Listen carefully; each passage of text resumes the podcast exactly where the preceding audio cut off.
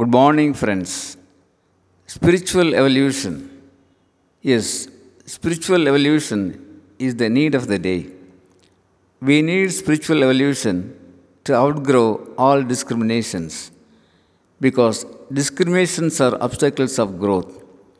That's why Rabindranath Tagore says, My father, let my country awake in a world where the world is not broken up into fragments by narrow domestic walls.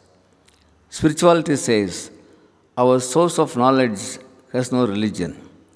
Our source of money has no religion. Our source of food has no religion. Our education, our medical professions are beyond religion.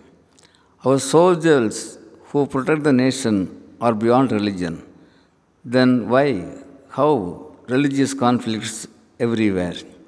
Friends, let's be religious, harmonious, and live a life beyond any discrimination, especially religious discriminations.